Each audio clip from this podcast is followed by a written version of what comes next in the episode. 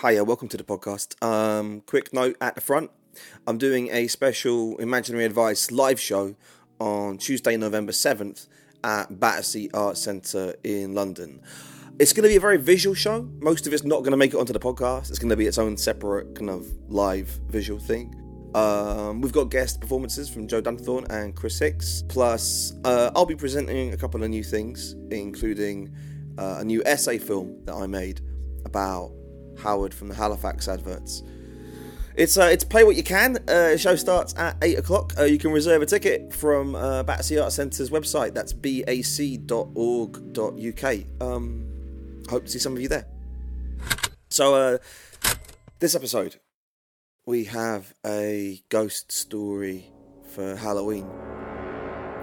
Should warn you in advance that um, it contains uh, it contains violence and uh, references to devils and stuff. So um, make sure you're cool with that before going any further. Uh, this piece here is a is a kind of follow up to a story that I told at the start of the year. It was a story about an exorcist. Now you don't have to have listened to the other previous story beforehand. Um, this one is actually about a, like a, a, totally different exorcist. It, it just it just exists in the same universe as that other story. That's all. However, if you like this one, then I recommend going back and checking out the other one as well. Okay. So, if you're sitting comfortably, hang on. if you're. Hold on, no, no, that's too low now. Okay, that's better. Oh, okay. Uh, oh, yeah. Okay. So, if you're sitting comfortably, let's begin. In those days, radio was a power and a light in the land. People in their homes at night gathered by the radio and heard the crackling, stilted reports of a world they had only read about, and now imagined more intensely. Radio fixes the person, but frees the imagination. And the people most affected by it were those who lived and listened alone.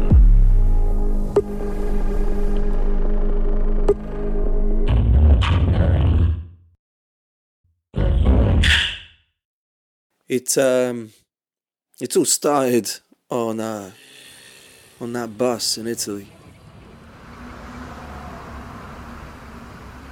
It was 1988. Rome was the city. The bus was on the Via Catania.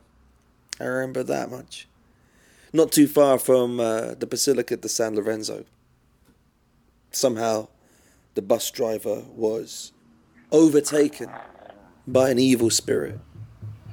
By overtaken, I don't mean the demon cut him off in traffic, you understand. By overtaken, I mean his soul. Hang on, can we back up a bit? Oh, uh, yeah, yeah, yeah, yeah, sure we can. How did the possession come about? Well, um, I'll tell you what I know. Now, according to the other passengers on the bus, the bus journey began as, you know, typical bus journeys do. There'd been some disgusting smells, some sporadic weeping, the occasional scream, but you know, nothing more conspicuously demonic than the traditional bus experience. The change happened just as the bus passed the cultural centre. Several passengers reported a sudden drop in temperature. Shortly after, the driver, his name was Teo Brazzo, parked across three lanes of traffic, stood up, dropped his trousers, and changed the sign on the front of his bus to Vaccinati sta. Word for word translation Vaccinate this dick. Brazzo then sat back down in his chair, soiled himself, and then continued to listen to the bus stereo, a cassette of U2, as I would discover to much disturbance.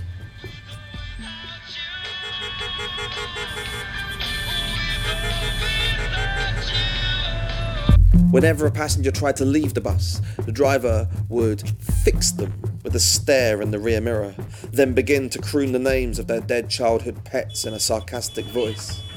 Bianca! Bianca! Oh, Bianca! The demon repeated this niche mind reading trick on every passenger that tried to leave. Oh, Bruno! Oh, oh Each time, the passenger immediately returned to their seats, pierced by an ancient and confusing grief. When the bus began to levitate off the ground, the police cordoned the site. Soon there were a hundred bystanders, maybe more. It was then that flames began to lick the outside of the bus. Crowds looked on in horror as the vehicle was engulfed, now resembling a huge, burning Yule log in the sky. Meanwhile, I was working in the waiting room of the Salvator Mundi Dental School, giving small blessings to those in pain. I'd been in Rome for about six years, now in my final year of training at the seminary. Not quite a priest, but uh, no longer a layman. The dental school was a dreary placement, but I tried my best to embrace the work, even though the junior dentists all wore leather trousers and stank. I finished blessing a young lady's crowned molar around 2 pm. Heading out to lunch, I could see the streets were gridlocked. Soon enough, I'd followed the traffic jam to the source. I turned the corner, and there it was before me a bus engulfed in flames, somehow held fast in the sky. And there, somewhere inside the inferno, the sound of U2 I think he was playing the Joshua Tree. No matter how scared I was, I could not turn away. I could not turn back.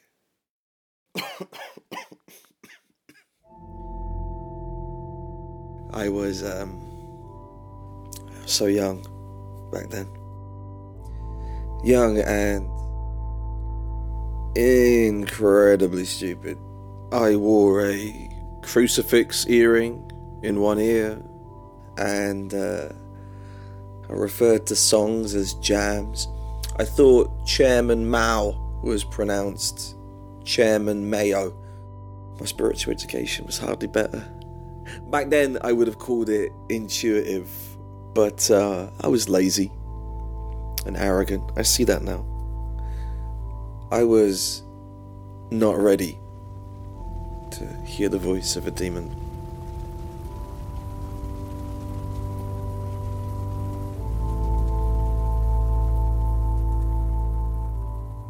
I'd met several exorcists since coming to Rome.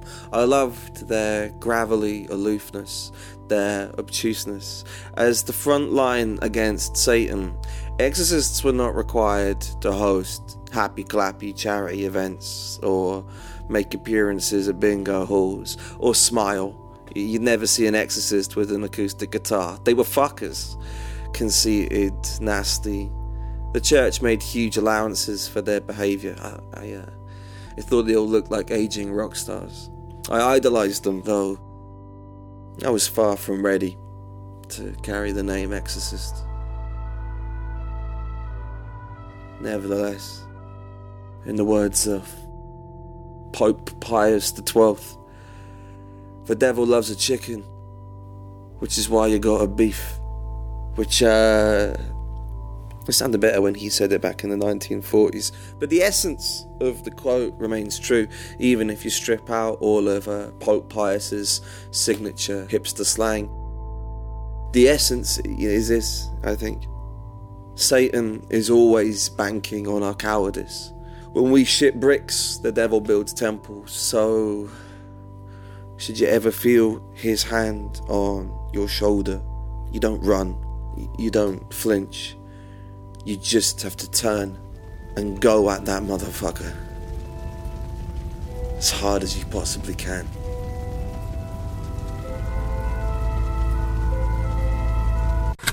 Before we get into the exorcism, Yeah. tell me a bit more about your training. Yeah, yeah, yeah, sure, sure, sure, sure, sure. Well, well, um, I believe that I knew the basics. It was, um, it was one of the older priests, uh, Father John. You know him.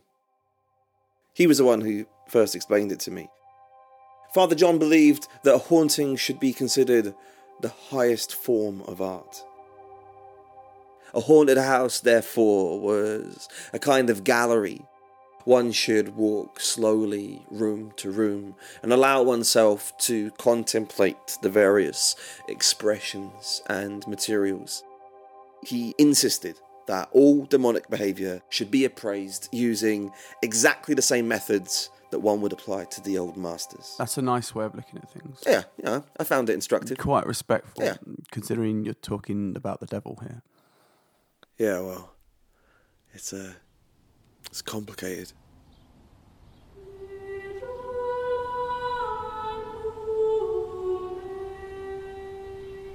Years before the incident on Via Catania, over coffee, Father John gave me his full lecture on art and the devil. Man has forgotten how to look. He told me, throwing a biscuit at a pigeon. Just go to the go to the Galleria Borghese. Look at all the people as they walk room to room. You'll see.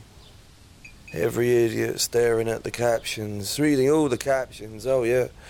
Raphael, he lived on so and so street. Oh look, it says Bernini was influenced by woof woof woof. Reading all the plaques, reading all the guidebooks. Oh yeah, such such lovers of art. But uh only the briefest, briefest glance at the paintings themselves. Why? Because we have forgotten how to look. Do you understand? Of course, the church is the same. You know, we obsess over the uh, the curation of God. Few remember how to look at God Himself. So, so Father, you uh, you think of God as a kind of artist? Yeah. Sometimes artist, sometimes architect. Of course, my specialty is uh, the art of Lucifer. Demons are far more prolific than angels, anyway. And a damn sight more pretentious, too. I remember looking at my reflection in Father John's massive aviators. He raised his teaspoon to my eyes almost as if he planned to pop one of them out. The work of the devil is all around us. Do we fight it by ignoring it? No. We get stronger if we ignore it. So we must turn and face it, Martin. Absorb it, analyze it. We must become connoisseurs of the devil's work. With mastery comes control, and mastery begins with learning how to look. Take my word, Martin, if you can't lose yourself in an image, if you can't spend a whole day in front of a Caravaggio, you will never see the face of Satan. And then he tapped me hard on the nose with his spoon.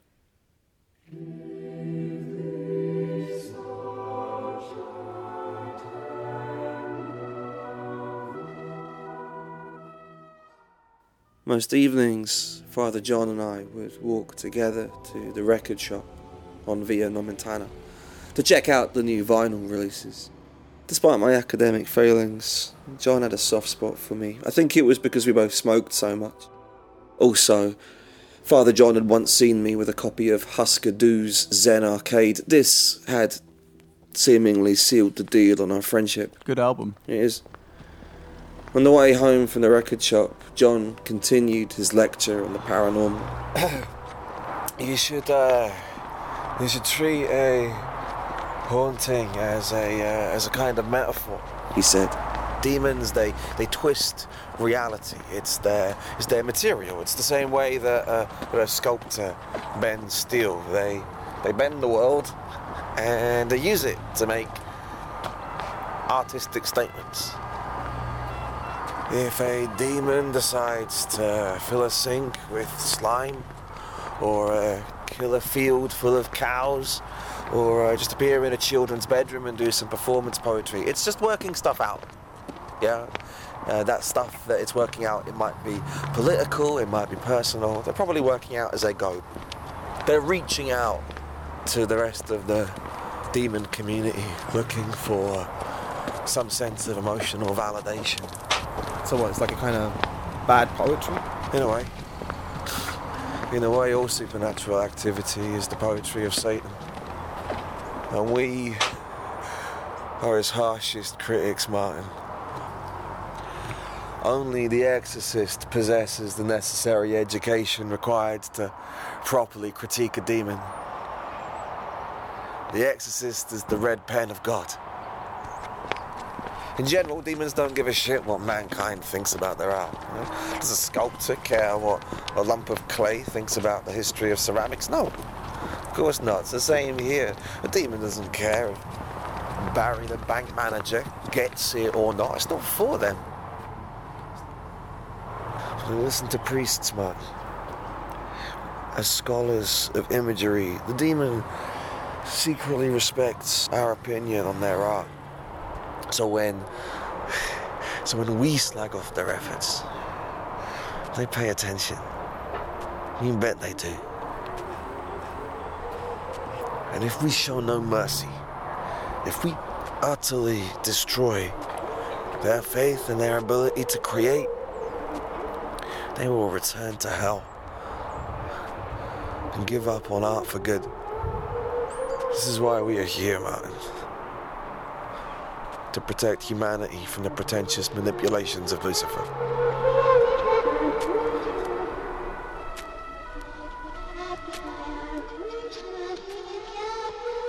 That night, the two of us sat on the bench at the edge of the Piazza Navona. We smoked a packet of Nationales and listened to Father John's Walkman, one earphone each. Father John stared up at the moon as if it was an exhaust pipe right into heaven.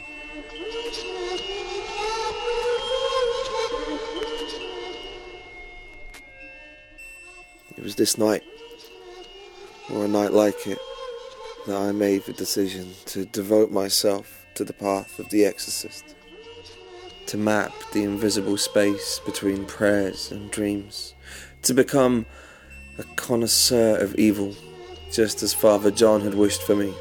I would learn how to dismantle even the most fiendish of the devil's art projects. I would smooth out the sound poetry of madmen and calm the freaked pets of Rome. Meanwhile, in hell, the demons would obsess over my critiques. They'd give me some slanderous nickname, something like Father Fucknuts or the Priest of Dicks.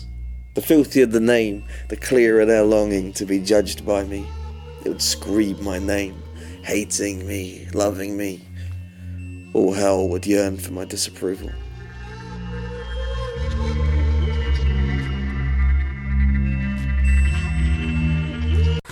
Okay. So you had your call in. I did. Mm-hmm. The problem is, progress was slow. Despite Father John's emphasis on experience over curation, I was prohibited from joining him on the job.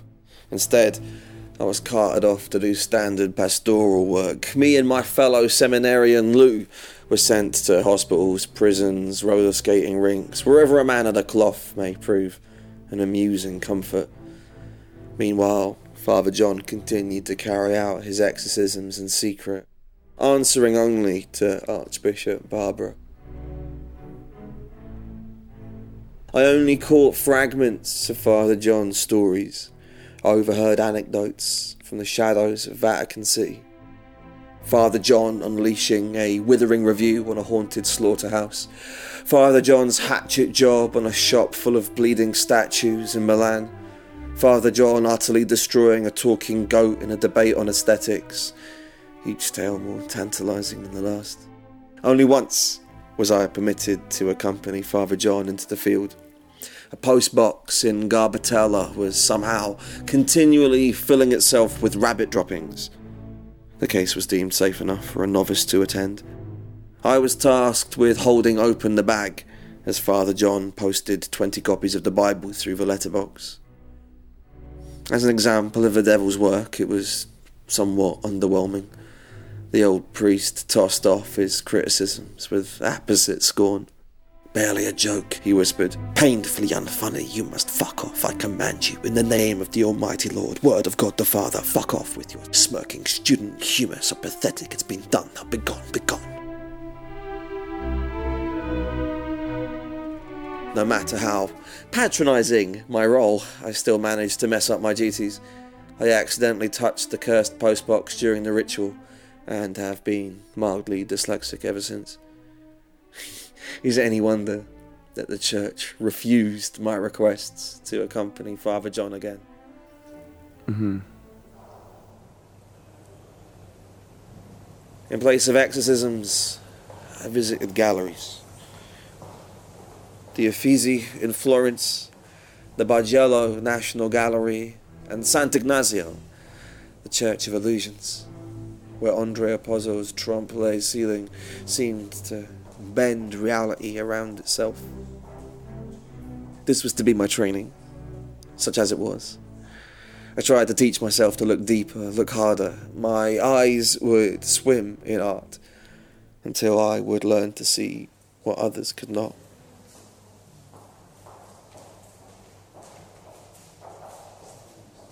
Perhaps, if only I had done more, stayed later, brought more sandwiches, it would have made a difference. I had so much more to learn. For when the time came, and I turned the corner onto Via Catania that day, when I finally found myself standing in front of a piece of bona fide demonic art. it was all too much for me. The closest feeling that I can compare it to was age nine when I bought a ticket to see the Wild Bunch and accidentally walked into Jodorowsky's El Topo. I took one look and then my brain my brain just immediately shit its pants. That that was how I felt that day. I was lost. Nevertheless, I pushed forward. Seeing my dog collar, the police let me cross the cordon line. No one spoke a word to me. In fact, I could feel the crowd retreating in my mind. And soon I felt completely alone with this image. I tried to imagine myself in a gallery, a modern gallery, like uh, like the one I had visited in Bologna that summer. I pictured myself inside it. Empty white rooms, high ceilings, myself alone, walking room to room, brochure in hand, the smell of varnished floors, dust dancing in the afternoon light. And then there, as I entered the central hall, a bus on fire. The bus driver inside shouting the names of deceased pets over a cassette of U2 with the destination marked Vaccinate this dick. I told myself, do not look for the caption, Martin. We do not care what year this demon was born, nor who their influences were. We do not care who commissioned this hell bus, nor what the demon claims this bus represents. We do not question the demon. We question ourselves. How does this work make me feel? What does it mean to me, really? We take our time. So, there, in the gallery of my mind, I sat upon an imaginary bench and I took it all in. I, I, uh, I weighed every gesture, every material, every theme. And then, when I was ready, I put a pen and notebook in my hands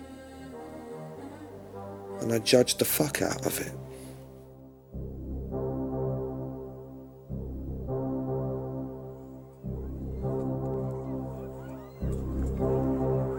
Soon, I could feel the concrete beneath me once more. My gallery scene dissolving back into the chaos of the street. My forehead scorched from the heat of the bus floating above me.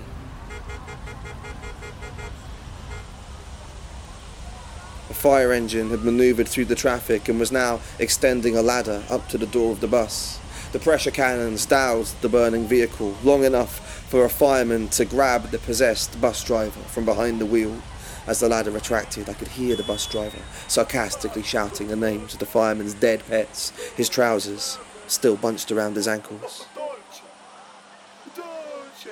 One by one, the bus passengers were rescued, their faces caked in soot and weeping. The police carried the possessed bus driver into the empty school opposite. I followed the officers through the gates.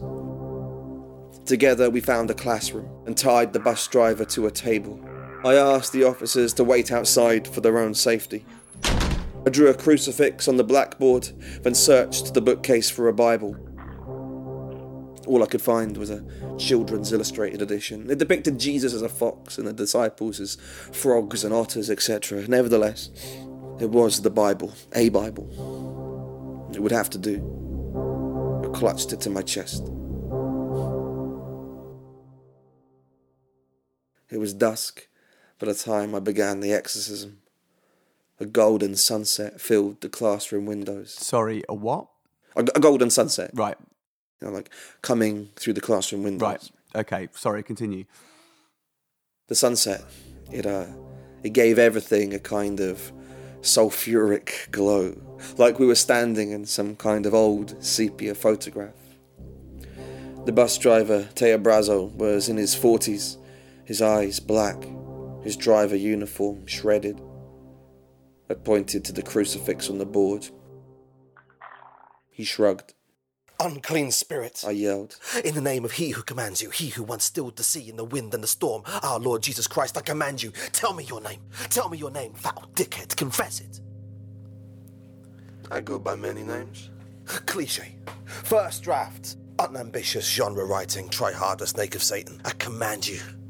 Tell me your name. Bones McFarlane. Bones McFarlane.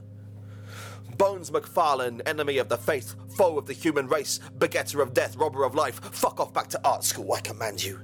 You of no emotional depth, ambiguity, or psychological or moral complexity. You of jaw dropping banality. You are the art equivalent of a t shirt from Camden Market that says weed. Now, be gone.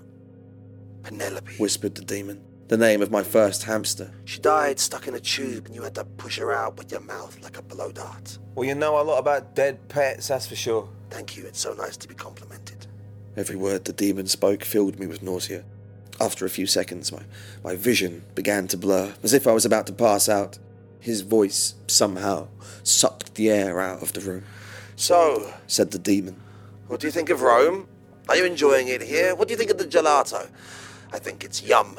I fell over and vomited. Just making small talk. Silence, beast. I climbed back to my feet. Silence, beast.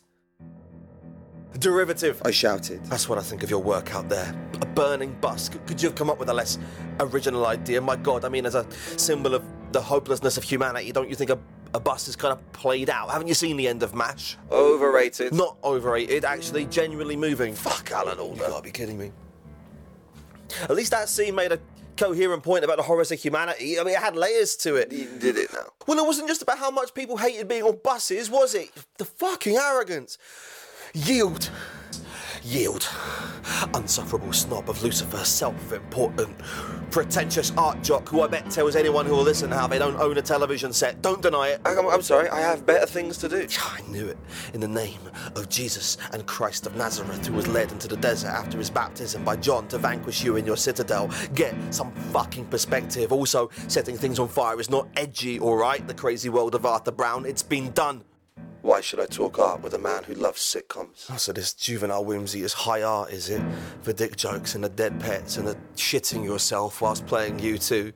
It's mixed media. Ooh la la, so sophisticated. Juvenilia is meant to be confrontational. It's about puncturing pomposity.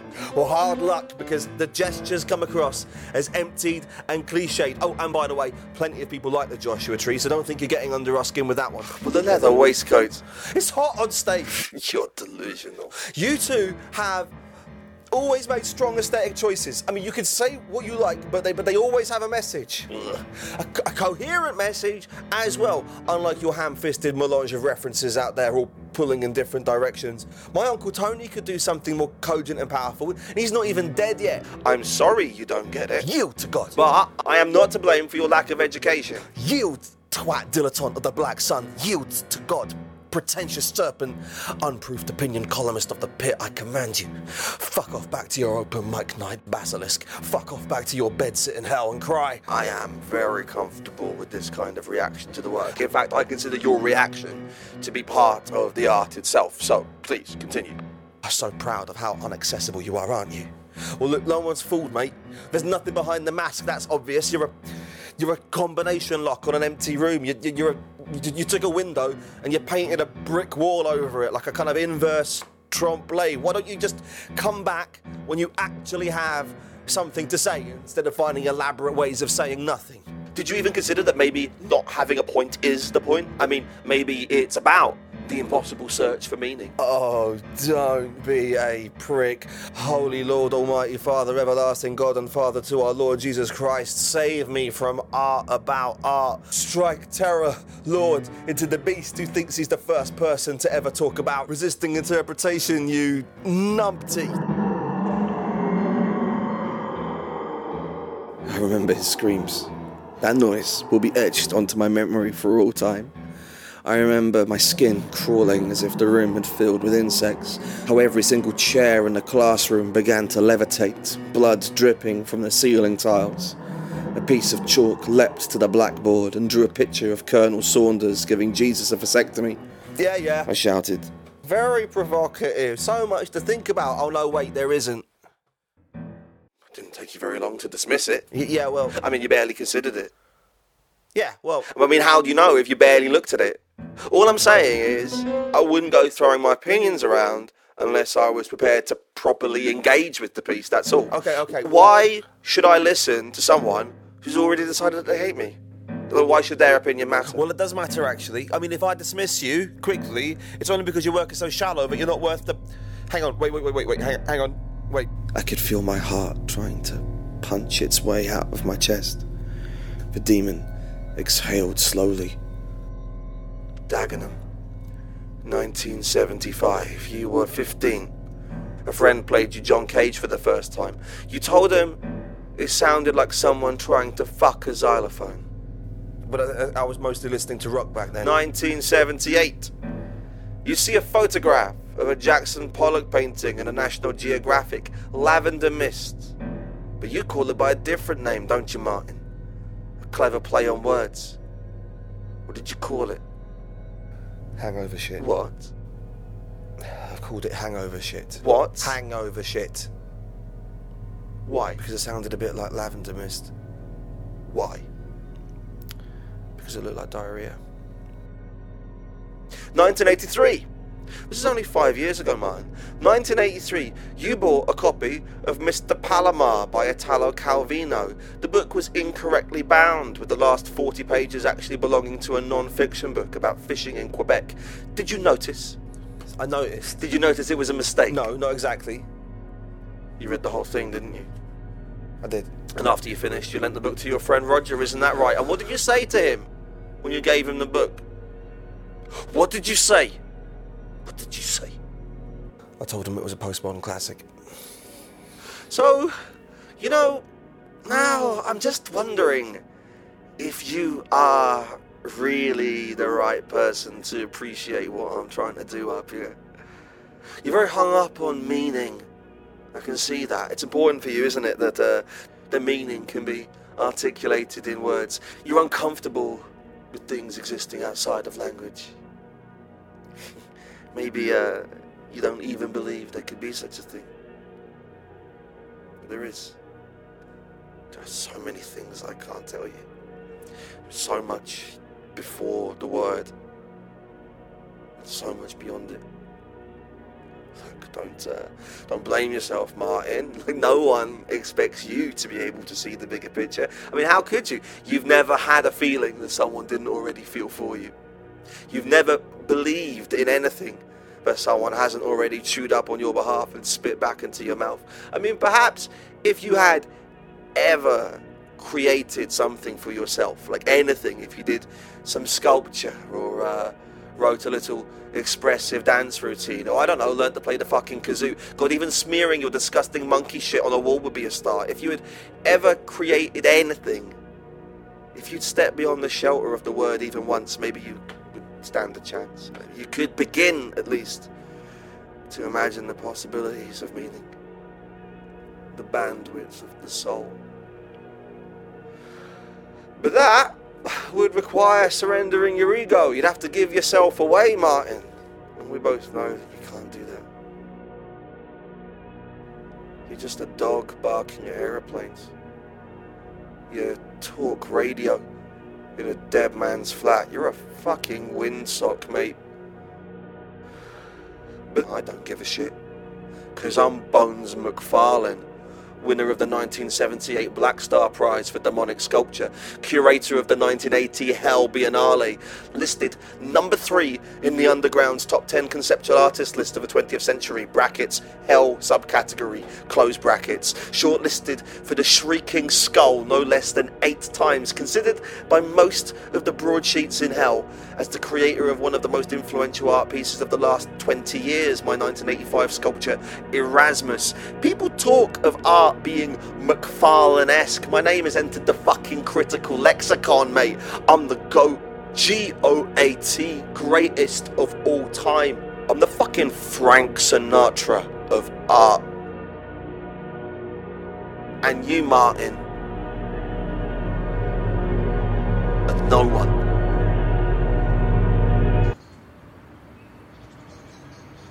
And with that, the demon left the body of Teo Brazo for good. Colour began to return to the bus driver, along with a coarse Milanese accent that I didn't really care for. But it was over. Outside, there was a horrendous crash as the burning bus fell back to earth. It was funny.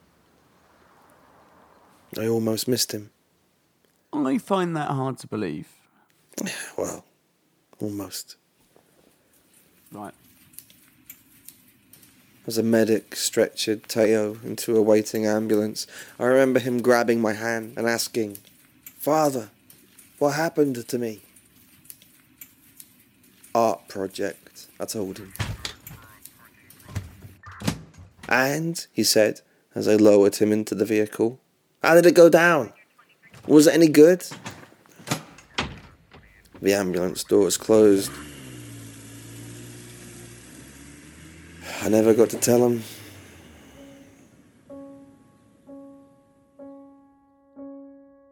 I left Rome shortly after.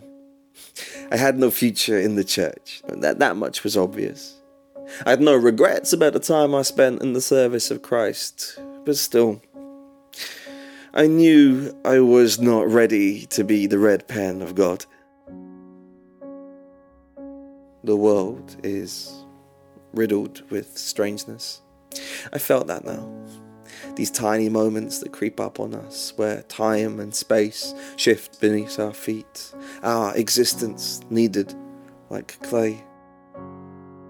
When an object disappears from my house, when a friend calls me by the wrong name, a flicker of deja vu, a face I know but can't place.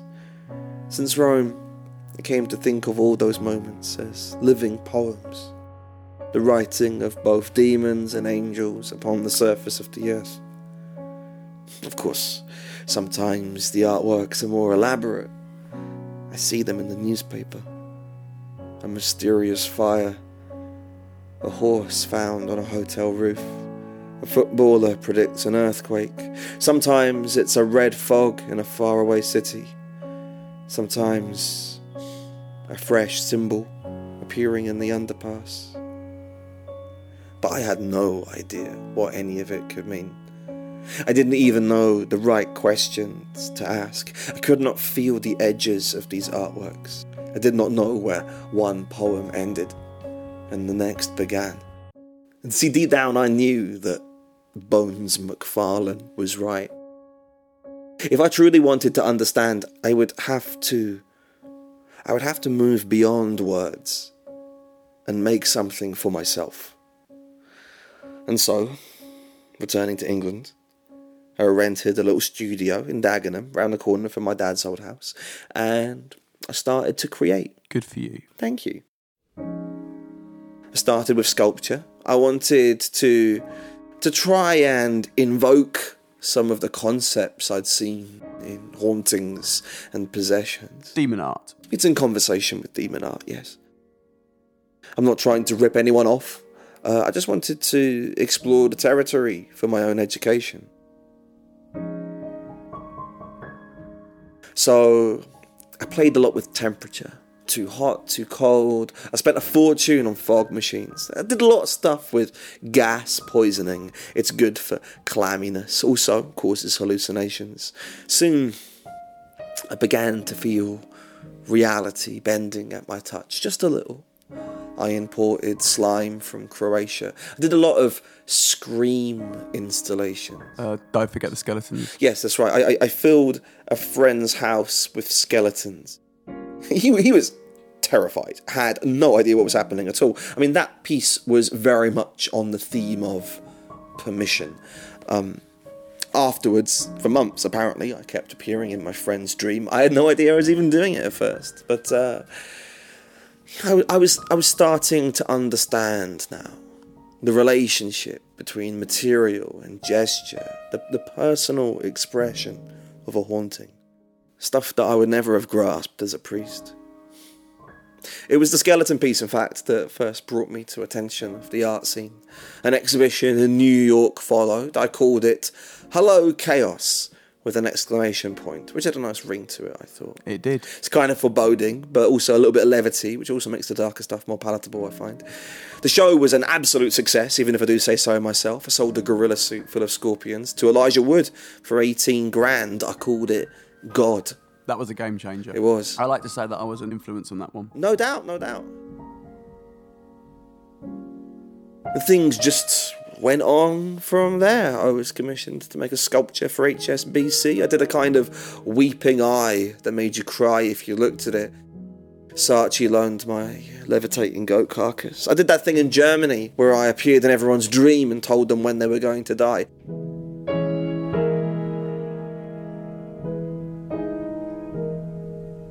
I even returned to Italy with a special exhibition at the Palazzo Grassi in Venice. Father John even turned up on the opening night. He must have been nearly a hundred. Didn't even know he was still alive.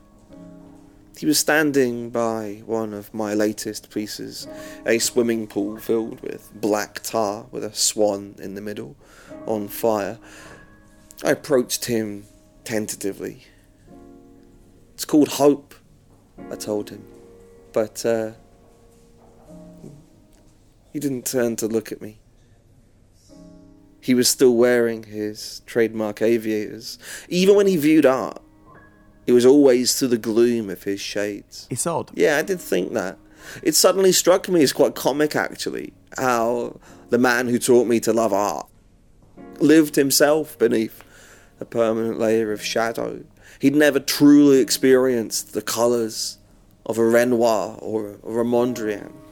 But Night Watch must have just looked like a couple of hats in the fog. It didn't really make sense to me. Yeah, well. He didn't even look at me. He just stayed rooted to the spot.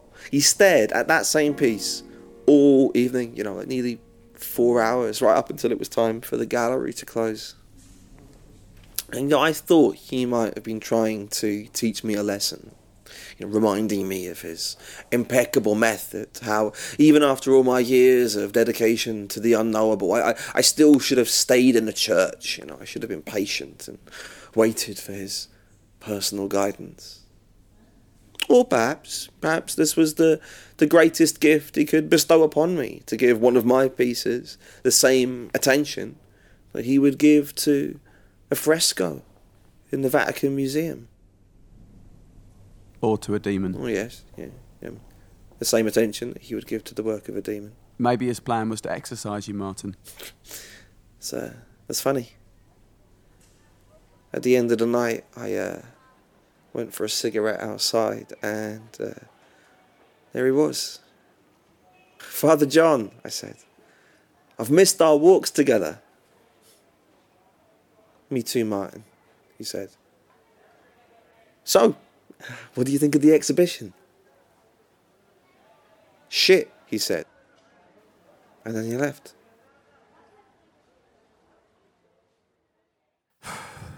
That must have been tough. It's, it's not for everyone. I think you probably saw my work as being too confrontational, you know, maybe overly flamboyant. But you own that. I do own that. If you ever read an interview with me, I've, I very much own my tendency to go big, as it were. Yeah. So then, what did you do? I, uh, I, uh, I followed him back to his hotel. And then what did you do? Forced my way into his room. And then what? I, uh, I hit him on the head with a massive bronze crucifix. Several times. Several times. And then what? I laid him out on the hotel carpet and um, I s- scattered dog teeth all over him. And then what? I um, I drew a picture on the bathroom mirror of Satan enjoying some ice cream. And then what? Well, then I, uh, I set the bed on fire, and uh, and I levitated it about five foot off the ground. It was um it was a metaphor for Despair. yeah for despair, for death of sleep, humanity's reckoning, you know. And then uh, and then I cast a spell so anyone entering the room would involuntarily take out their mobile phone and text a single kiss to their ex-girlfriend. And then I made it rain blood outside. And then I soiled myself. Oh, nice touch. Thank you. Oh, and I put the stereo on. Just a little signature detail.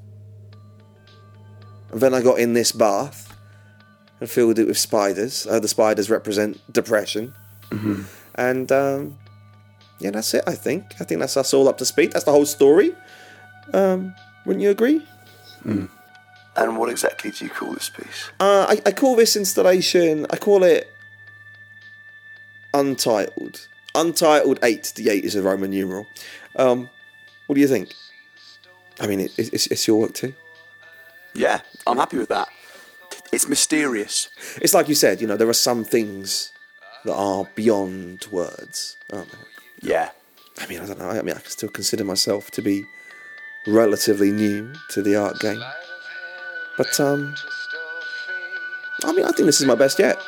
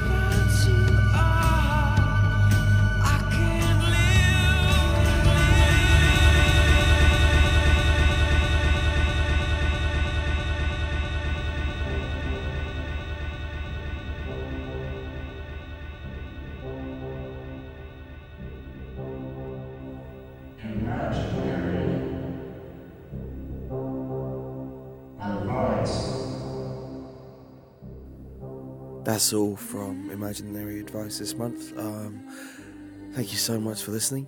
Uh, thanks also to the poet Luke Wright for lending his voice. Luke is um, is probably my oldest collaborator. We've been making stuff together since 1999, uh, so it, it felt apt to cast him as a demon that takes over your brain and pressures you into making diabolic art.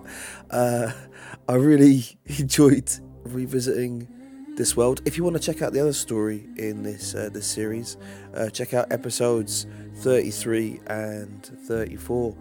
It's called Exorcist Dave Stewart. Each of these uh, podcast episodes, it takes about two weeks to write, record, and edit. Um, it, it's an incredibly time consuming task. So if, if you would like to help cover my costs, then please support me through Patreon. Subscribers are going to have an extra bonus episode before the end of the year as well. Uh, you can find a link to my Patreon page in the liner notes of this episode. I hope to see some of you at the live show on November 7th. My name is Ross Sutherland. Uh, all this time, you have been listening to Imaginary Advice. Don't have nightmares. Thanks for listening.